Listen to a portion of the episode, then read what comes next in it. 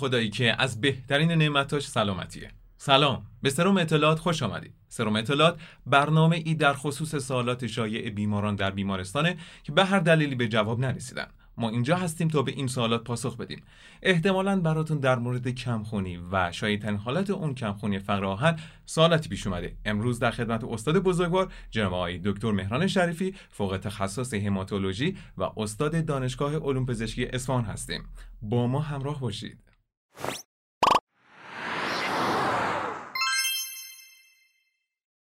استاد سلام عرض می‌کنم خدمتتون. خیلی ممنون که امروز وقتتون رو در اختیار ما قرار دادید. ما در خدمت شما هستیم.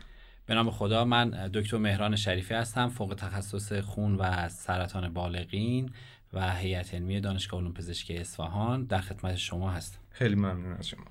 استاد اگر موافق باشید از واژگان این برنامه شروع کنیم و خب چیزی که خیلی وقتها تعاریف عجیب و غریبی هم ازش میشنویم. اگر ممکنه بفرمایید که کمخونی به چه اختلالی گفته میشه؟ بله. ما توی مغز استخون ما یه سلولی هست به نام سلول بنیادی که این روزا اسمش رو زیاد میشنویم. این سلول بنیادی تقسیم میشه و محصولات خونی از این سلول ساخته میشن. محصولات خونی که ساخته میشن گلوبول های سفید گلوبول های قرمز پلاکت هاست که همه اینها طی فرایندهایی در داخل مغز استخون ساخته میشه و محصول این سلول بنیادی به خون ما در واقع خون محیطی ما و اون چیزی که ما به عنوان خون می‌شناسیم ریخته میشه. بله. یکی از این سلول های خونی گلوبول های قرمزه.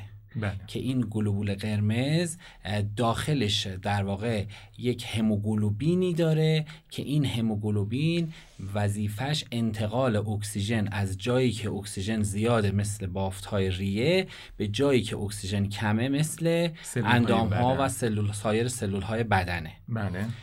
وقتی که ما این حجم یا درصد هموگلوبین توی بدن یا اون توده RBC که یکی از سلول هایی هست که از سلول بنیادی ساخته میشه کم بشه این رو به صورت آنمی یا کمخونی بیان می‌کنن. که خب حالا علت های مختلفی می‌تونه داشته باشه. دقیقا همطور که فرمودین حالا من یک مقاله میخوندم و میگفتش که 400 مدل ما کمخونی داریم. حالا نمی‌دونم من نشمردم ولی به این شکل 400 تاست شاید اون 400 تا علل آنمی رو گفتن آها. آنمی ها رو ما به سه دسته کلی تقسیم می‌کنیم درسته. آنمی هایی که با سایز نرمال RBC هستن آنمی هایی که با سایز کوچکتر RBC یا همون گویچه های قرمز و آنمی هایی که با سایز بزرگتر یعنی microcytic normochrome و macrocytic بله. به این سه دسته عمده تقسیم می‌کنیم. خب حالا هر کدوم از این دسته ها علت های مختلفی دارن. حالا شاید مجموعه عوامل 400 تا یا شاید بیشتر هم بشه. دقیقا. حالا اینجا یک خورده شاید بحث تخصصی بشه. ولی خب مشخصا برنامه امروز ما در مورد کمخونی فقر آهنه. می‌خواستم بپرسم توی کدوم یک از این دسته ها قرار می‌گیره؟ بله. اگر ممکن یه توضیح در این باره بفرمایید. شایع ترین نوع کمخونی کمخونی فقر آهنه. بله. تقریبا می‌تونم بگم همه خانم ها یه دوره ای از زندگیشون این کمخونی رو تجربه می‌کنن. توی آقایون خب علتش کمتره و اگر به وجود اومد حتما باید بررسی بشه. ولی در خانم ها عموما این مشکل به وجود میاد به. دلیل اون خونریزی های ماهیانه ای که دارن. این آنمی فقر آهن عموما جزء دسته آنمی های microcytic hypochrome. یعنی بله. هم RBC ها کوچیک میشن هم رنگشون پریده میشه. جزء این دسته هست. جزء این دسته قرار می‌گیره. پس ما اگر بخوایم یه جمع‌بندی بکنیم در خصوص فقر آهن و کمخونی فقر آهن همطور که فرمودین می‌تونیم بگیم که یکی از شایع ترین حالتی کمخونیه و بیشتر در بله. خانم ها دیده میشه. بله شایع ترین کمخونی جهانه و اکثرا خانم ها در طول زندگیشون این کمخونی رو تجربه می‌کنن. درسته. علامتی به خصوصی داره که فرد با اون برای مثلا بگه که اه مثلا اینو من این علامتی دارم برای این مراجعه کنم که کمخونی بله. بررسی بشه بستگی به میزان و شدت کمخونی علائمش متفاوته وقتی که کمخونی در ابتدای به وجود اومدنشه. علائمی که به وجود میاد مثل ضعف بیحالی و خستگی که خب این توی حالا هم خانم ها هم یک علامت غیر اختصاصی به صورت خستگی خودش رو نشون میده. یواش یواش پیشرفت می‌کنه به صورت عدم تمرکز نشون میده. کم کم ممکنه به صورت آژیتیشن یا اون چی که ما میگیم عصبی بودن پرخاشگر بودن نشون بده. ریزش مو ممکنه پیدا بکنن بعد کم کم وقتی پیشرفت می‌کنه تپش قلب احساس اینکه نمی‌تونه دیگه مثل قبل فعالیت بکنه نفسش می‌گیره قلبش درد می‌گیره و به این شکل بله علامت ها بیشتر. و بیشتر میشه. یکی از علامت هایی که توی آنمی های فقر آهن هم شایع هست تمایلش به خوردن تمایل فرد به خوردن چیزهای شور یا چیزهای غیر طبیعی مثل مهر. مهر. که به اصطلاح به این حالت پیکا, پیکا گفته میشه درسته. پس باز من یک بار می‌پرسم ببینیم کی فرد باید مراجعه کنه. ما چیز خاصی نمی‌تونیم بهشون بگیم خب فردی که ببینید این به طور روتین ما نمی‌تونیم بگیم. حالا هر فردی که احساس می‌کنه خسته است بیاد آزمایش بده. ولی فردی که احساس می‌کنه که توی بدنش یه تغییرات عمده ای به وجود اومده مثلا اون حالت انرژی و توانی که یک ماه قبل داشته رو نداره و الان یه علائم احساس می‌کنه که مثلا خوابش مختل شده یا بیشتر شده نمی‌تونه اونقدر که قبلا فعالیت می‌کرد فعالیت بکنه خسته تر میشه یا اینکه نفسش می‌گیره تپش قلب پیدا می‌کنه. اینا نشونه هایی هست که باید به پزشک مراجعه بکنه. درسته. می‌خوام وارد یکی از مدهایی بشم و سنت های اخلاقی جدیدی که توی جامعه داره فراگیر میشه و تاثیرش رو با این اختلال بسنجیم. رژیم گیاهخواری چه میزان تاثیر داره روی کمخونی فقر آهن؟ و اینکه آیا نیاز به مصرف مکملی دارن کنار این رژیم غذایی؟ ببینید عموما بله در نهایت اگر صرفا فرد گیاهخوار بشه چون منابع غنی آهن حالا تخم مرغ هست گوشت هست لبنیات به طور مختصر هست حبوبات به طور مختصر هست ولی اون منبع اصلی گوشت و فراورده های گوشتیه اگه فرد صرفا گیاهخوار بشه حالا اون نوعی از گیاهخواری که دیگه محصولات حیوانی رو اصلا مصرف نمی‌کنه حتی تخم مرغ قطعا احتمال اینکه فرد در آینده نزدیک دچار آنمی فقر آهن بشه وجود, وجود داره. همچنین این رژیم های گیاهخواری به خاطر اینکه منابع ویتامین B12 هم ندارن ممکنه فرد رو تو امان دچار فقر آهن و کمخونی نوع کمبود به دوازده هم بکنن درسته. خیلی ممنون. فرمودین که خانوم ها در یک بخشی از زندگیشون امکان داره که این کمخونی رو تجربه کرده باشن. ارتباطش با اون سیکل ماهیانه که دارن و اینکه به قول معروف خونریزیشون بیش از حالت معمول بشه و مشکلاتی تحت عنوان دیسمنورا براشون به وجود بیاد چه میزانه؟ و از این سمت آیا در این زمانی که این اتفاقات داره میفته نیاز به تقویت رژیم غذایی یا استفاده از مکمل هست؟ ببینید تا وقتی که کمخونی به وجود نیومده خب مصرف فراورده های آهن ممکنه ضرر هم داشته باشه. یعنی ما وقتی می‌تونیم آهن مصرف بکنیم که مطمئن باشیم که بدن دچار کمبود آهن هستش. بله. اما در مورد سیکل قاعدگی که سوال فرمودید ببین ما هر فردی میزان جذب آهنش با فرد دیگه متفاوته. یعنی مثلا من ممکنه اگر 20 گرم آهن بخورم دو گرم جذب بکنم و فردی که مشابه منه اگه 20 گرم بخوره یک گرم جذب بکنه. یک خانم ممکنه در توی یک در طول یک قاعدگی مثلا 80 سیسی خون از دست بده و یه خانم دیگه 250 سیسی خون از دست بده. یه خانم ممکنه طول سیکلاش 35 روزه باشه بله. یکی دیگه 15 روزه باشه.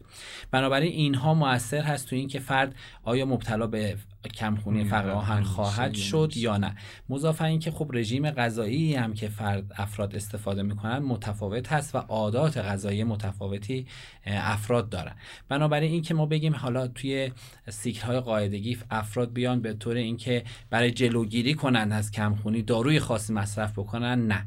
ولی اونهایی که حالا مصرف آهنشون کمتره یا جذب گوارشی آهن کمتری دارن یا عادات خاصی دارن مثلا غذا می‌خورن بلافاصله چای می‌خورن باعث دفع آهن اون غذا میشه. اینها احتمال اینکه فقر آهن پیدا کنن بیشتر خواهد بود. درسته.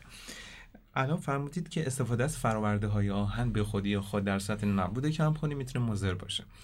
مکمل هایی که به عنوان مکمل غذایی هست خیلی ما دیدیم که در کنار مثلا سایر المنت های مثل کلسیم منیزیم آهن یا اف ای را هم نوشتن. آیا این هم جزو همون دست فرآورده های آهنی که ضرر داره یا اینکه افتراقی هست بین این مکمل های غذایی که شاید اصلا آتو کانتر باشه و همجوری به صورت معمولا فردار خونه بره بهش بدن با اون مکمل فرآورده های آهنی که فرمودین؟ ببینید ما یه سری مکمل های هست که به من مقاصد خاصی ساخته میشه. بله. مثلا دارویی هست که حاوی عنصر روی و زینک و یه مقدار کم هم آهن داره. حالا برای ترمیم پوست ترمیم مو داده میشه. یا مثلا داروهایی هست از مکمل ها که برای افراد خیلی مسن که وضعیت غذایی درستی ندارن توصیه میشه استفاده بشه. اینها میزان آهن بسیار کمی دارن. درست.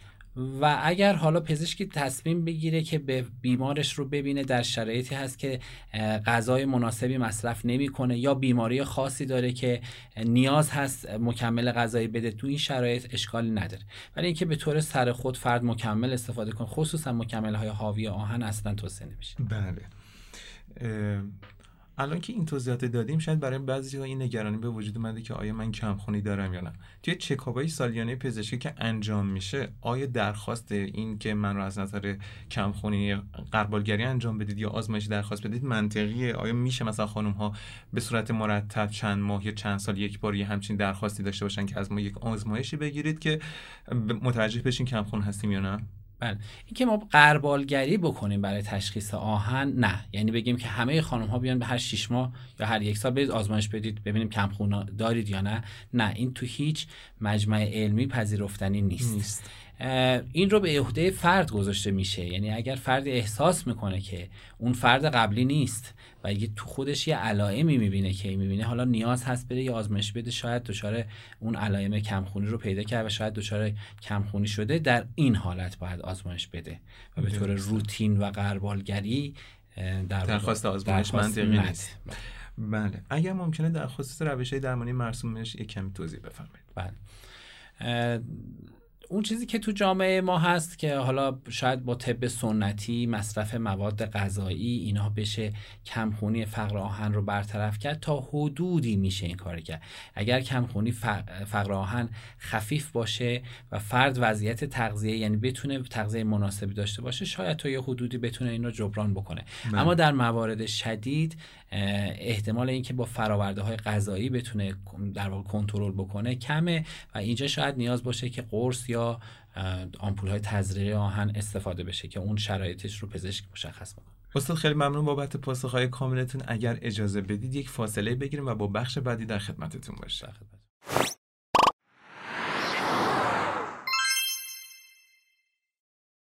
این قسمت شامل باورهایی که توسط مردم داخل درمانگاه گفته شده و ما اونها رو شنیدیم. ممکنه بعضیش درست بعضیش نادرست و بعضیش بدون پایه علمی تحقیقاتی باشه. ما خدمت استاد مطرح می‌کنیم تا ایشون نظرشون رو بفرمایند. استاد با اجازهتون من از اول جمله شروع کنم. آب گوشت که به صورت اصاره جدا شده آهن بسیار زیادی داره. نه این خود گوشت خب فراورده غنی از آهنه ولی من. آب گوشت نه آهن بسیار کمی داره. این تصور غلطه که ما مثلا گوشت رو بپزیم و بعد اصارش رو بگیریم بدیم به مثلا مریض بخوره. نه این تصور اشتباه. بیشتر چربی داره تا بعد همین باور در خصوص پسته بادام و مثلا فراورده حتی پروتئینی مثل جگر هم گفته بله. شده. ببینید هزار گرم پسته مغز کرده یعنی تقریبا یه چیز حدود دو کیلوگرم پسته رو اگر نیم میلیون باشه بله بیش از نیم میلیون بله. اگر فرد بخوره بین 50 تا 70 میلی گرم آهن المنته داره یعنی این دو کیلو پسته با یک دونه قرص آهن استاندارد برابره پس بنابراین پسته منبع غنی آهن نیست. نیست. درسته که در واقع مغزها و فراورده های مثل پسته بادام توش آهن دارن ولی منبع چربی و انرژی زیادی هن. هزار گرم پسته 6 هزار کیلو کالوری کالوری داره و به اندازه یک قرص آهن آهن داره پس اینکه فرد بخواد کمخونیش رو با مصرف قرص آهن اصلاح بکنه تقریبا غیر ممکنه با, با پسته. پسته اصلاح بکنه من. بله. تقریبا غیر ممکنه باید حتما قرص بخوره در مورد جگر؟ جگر منبع نسبتا خوبی از آهن هست. بله. اما منبع نسبتا خوبی برای کلسترول هم هست. بنابراین ما در بالغین توصیه نمی کنیم که کمخونی رو با مصرف جگر اصلاح بکنن. حالا شاید توی اطفال اشکال نداره چون اون کلسترول اومگا تیری و اومگا سیکسی که توی بله. جگر هست برای بچه خیلی مضر نباشه ولی برای یه فرد بالغ می‌تونه مضر باشه. خیلی ممنون. این باوری که می‌خوام بگم واسه خود من هم عجیب بود ولی چون گفته شد گفتم بپرسم. در طبخ غذا از فلز آهن استفاده می‌کنیم تا نیاز بدن به آهن تامین بشه. نه این باعث مکس- مسمومیت با اون فلز میشه. اون آهنی که توی بدن استفاده میشه با اون آهنی که تو تیراهن و فلز و این هاست دو تا دو عنصر در واقع عنصر در شرایط مختلفی هستش. و از نظر بار الکتریکی متفاوته و این کار قطعا منجر به مشکلاتی مثل حتی نارسایی کلی ممکنه بشه. درسته. یه باور تغذیه دیگه هم بود که میگفتش استفاده از نوشیدنی هایی مثل تخم شربتی یا استفاده بیش از حد معمول از سبزیجاتی مثل تره می‌تونه جایگزین روند درمانی بشه. تخم شربتی که آهن نداره و در واقع یه چیز هست که حالا شاید برای یبوست مفید باشه توی بعضی بله. از افراد. اما سبزیجات رو ما در کنار آهن توصیه می‌کنیم مصرف بکنن. سبزیجات منبع غنی اسید فولیک هستن که کمک می‌کنن به جذب آهن. این خود سبزیجات نمی‌تونن باعث بهبود کمخونی فقر آهن بشن. ولی اگه فرد حالا فراورده های آهن داره مصرف می‌کنه توصیه می‌کنیم سبزیجات هم مصرف بکنه. مصرف بکنه. می‌رسیم به یک باور منطقی تر و اینکه کسی که دچار کمخونی شده نباید خون اهدا کنه. خب بله اگر که فردی کمخونی داشته سابقش و خوب شده این فرد می‌تونه خون اهدا کنه مشکل نداره. اما فردی که در حال کمخونی هست خب برای اهدای خون حدود 450 سیسی خون از فرد می‌گیره. بله. و این فرد ممکنه دچار تشدید کمخونی بشه و حالش یه مقدار بدتر بشه. توصیه نمیشه. در شرایطی که فرد همزمان کمخونی کمخونی داره خون هم اهدا کنه. درسته. و باور آخر اینکه تاثیر آمپول بهتر از قرصه از نظر علمی اینکه فرد قرص استفاده کنه یا آمپول استفاده کنه توصیه میشه که هر زمانی که فرد با فقر آهن مراجعه می‌کنه قرص آهن استفاده کنه.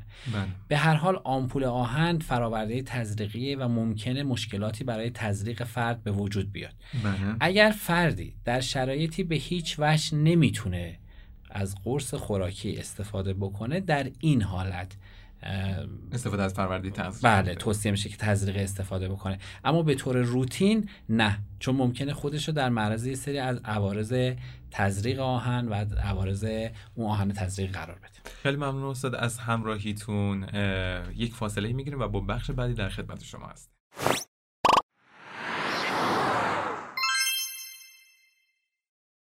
بخش بیلبورد از برنامه کمخونی خوش آمدید. تو این قسمت ما یک سری تصافی در خدمت استاد قرار دادیم و ازشون درخواست داریم که اگر ممکن نظرشون نسبت به این تصافی بفرمایید. در خدمت شما خب بفرمایید. تصویر اول یه ناخونی رو داره نشون میده که روش لکه های سفید رنگ هست. این که این لکه ها با کمخونی ارتباط داشته باشه نه این لکه ها توی کمخونی ممکنه ناخون ها به طور کامل سفید تر از حد عادی بشن. ولی اینکه لکه سفید رنگ داشته باشه اینها بیشتر حساسیت به مواد شوینده عفونت های قارچی و یا بیماری های خود ناخن هستند تا اینکه نشونه ای از کمخونی باشه. خیلی ممنون. اکثرا تشخیص های خانگی دیگه وقتی که بله. می‌بینن صحبت از این میشه که کمخونی داری بله. یا گوشت توی. کمخونی ها ناخن قاشقی مانند داریم که ناخن دقیقا مثل در واقع قاشق حالت مقعر میشه ولی به این شکل به این صورت این لکه ها نیست بله با تصویر دوم. تصویر دوم یک فرد نرمال رو کف دست یک فرد نرمال رو مقایسه کرده با کف دست یک فرد یا همون فرد در زمانی که دچار کمخونی یا آنمیا شده. خب می‌بینید که وقتی که فرد دچار آنمی میشه رنگ پوست رنگ پریده تری پیدا می‌کنه و اصطلاحا پیل میشه. بله. و اگر حالا پزشک این رو ببینه می‌تونه بفهمه که از همین کف دست که فرد دچار کمخونی شده. اگر درجات از کمخونی شدیدتر بشه حتی ممکنه دیگه اون در واقع اون چیزایی که کف دست وجود داره مشخص نباشه. اون رگ هایی که کف دست هست دیگه اونقدر سفید بشه که بله. مشخص نباشه. یه موضوعی که هست که توی چه مرحله ای این علامت پدیدار میشه؟ این کف دست وقتی کم رنگ میشه عموما کمخونی شدیدتر شده. و وقتی که هموگلوبین از هشت یعنی کمخونی خیلی شدید, شدید. به وجود بیاد اون خطهای کف دست محو میشه. بله. تصویر سوم معاینه ملتهمه هست که خب ما ملتهمه چشم ما یک رنگ صورتی پررنگ در حالت عادی باید داشته باشه که این رنگ رو پزشک می‌تونه تشخیص بده یا فردی که دیده باشه توی افراد سالم می‌بینید که صورتی پررنگه توی بله. کمخونی ها این هم رنگ پریده میشه و کم کم صورتی کم رنگ و بعد یواش یواش خیلی خیلی کم رنگ میشه که از روی این هم میشه تا یه حدودی شدت کمخونی رو تشخیص, داد داد. خیلی ممنون استاد از اینکه همراه ما بودید. در آخر یک درخواست کوچیک هم دارم. اگر امکانش هست یک یادگاری برای ما و مخاطبین سروم اطلاعات بنویسید. بله خیلی ممنونم از شما برای برنامه خوبتون. شما لطف دارید. ممنون از شما. امیدوارم که این برنامه برای همه بینندگان و شنوندگان مفید باشه. ممنون از لطفت. من یک تشکر بکنم از دوستانی که در ساخت این برنامه همراه من بودن. جناب آقای رحیمی. تصویربردار محترممون و جناب آقای دفتری صدا بردار محترممون که همراهی خیلی خوبی با ما داشتن در این برنامه.